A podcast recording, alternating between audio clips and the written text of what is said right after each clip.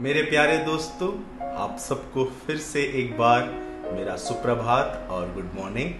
मैं आपका भाई जेसन, जनवरी 14 2019 सोमवार को आप सबको परमेश्वर के नाम से मेरा प्यार भरा नमस्कार देता हूँ। मुझे उम्मीद है कि आज का दिन जो परमेश्वर ने हमें फिर से एक तोहफे के रूप में दिया है, हम इसमें हम एक भरपूरी का जीवन जिएँगे और परमेश्वर की योजना के अनुसार अपने जीवन को आगे बढ़ाएँगे।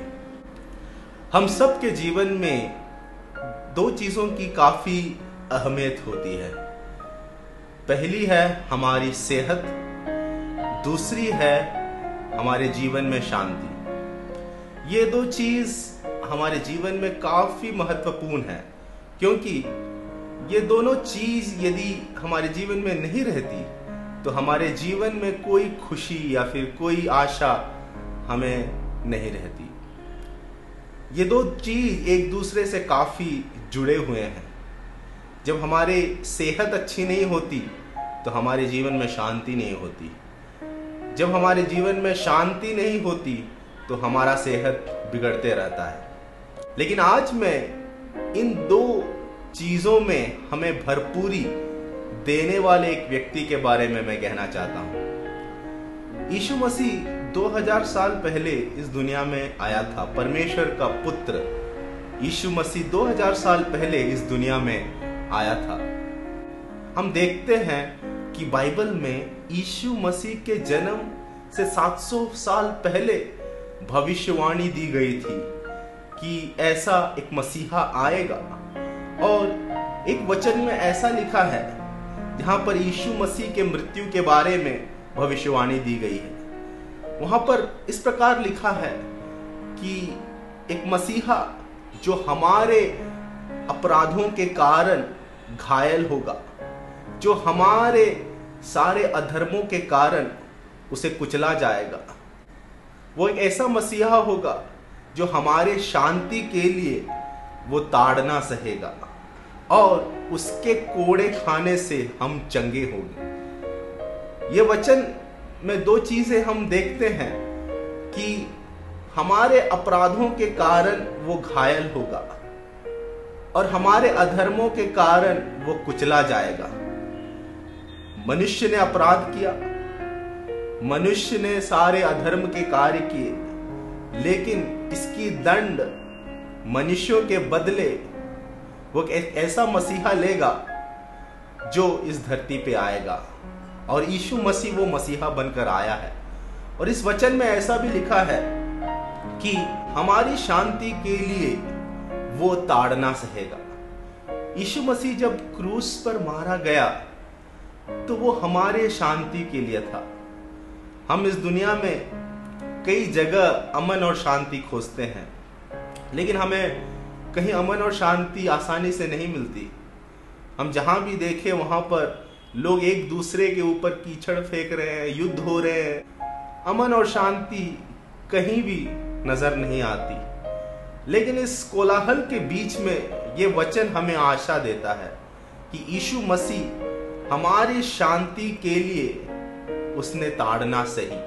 जब उसने ताड़ना सही अपने शरीर में, अपने प्राण में तो वो हमारे शांति के लिए था। और यदि हम ये विश्वास करते हैं तो हम वो अगम शांति को अपने जीवन में पा सकते हैं, जो कभी नहीं मिटता। दुनिया में जब हम अमन और शांति खोजते हैं तो कुछ समय के लिए ज़रूर आराम मिलता है, लेकिन हम देखते हैं कि थोड़े समय के बाद फिर से वही हालत। लेकिन यीशु में जो शांति है, वो कभी नहीं मिटती, वो कभी नहीं खत्म होती। और आखिर में ये ऐसा लिखा है कि उसके कोड़े खाने से हम चंगे हुए हैं। सेहत हम सब के लिए बहुत ही ज़रूरी है। हम चाहते हैं कि हमारा सेहत हमेशा अच्छा रहे, हमें कोई रोग ना हो। लेकिन आज मैं इस शुभ संदेश आपको देना चाहता हूँ कि यीशु मसीह जब क्रूस पर मारा गया था, उसने जब हमारे लिए कोड़े खाए थे तो उसके कोड़े खाने से हम चंगे हुए हैं। दुनिया में ऐसा कोई भी रोग नहीं है जो यीशु मसीह के नाम से बड़ा है। यदि आप में से कोई आपके परिवार में से कोई रोग से जूझ रहा है तो ये शुभ संदेश हमें सामर्थ्य देगा, शांति देगा कि यीशु मसीह के कोड़े खाने से हम चंगे हुए हैं। वो हमारे शांति के लिए सारी ताड़ना उसने सही। शांति और सेहत यीशु मसीह के द्वारा हमें हासिल हुई है और वो हम अपने जीवन में पा सकते हैं जब हम उस पर विश्वास करें। जब हम हर दिन यीशु मसीह का उस क्रूस को देखें और उसे अपने हृदय में बसने दें। आज जनवरी 14 2019 में यह शुभ संदेश मैं आप सबको देना चाहता हूँ कि यीशु मसीह में ही अमन और शांति है। यीशु मसीह में ही हमें अच्छा सेहत, हमें चंगाई मिली है। मैं प्रार्थना करता हूँ कि वो यीशु मसीह का प्यार आपके दिल में जगे और आप शांति और सेहत को अपने जीवन में पा सके।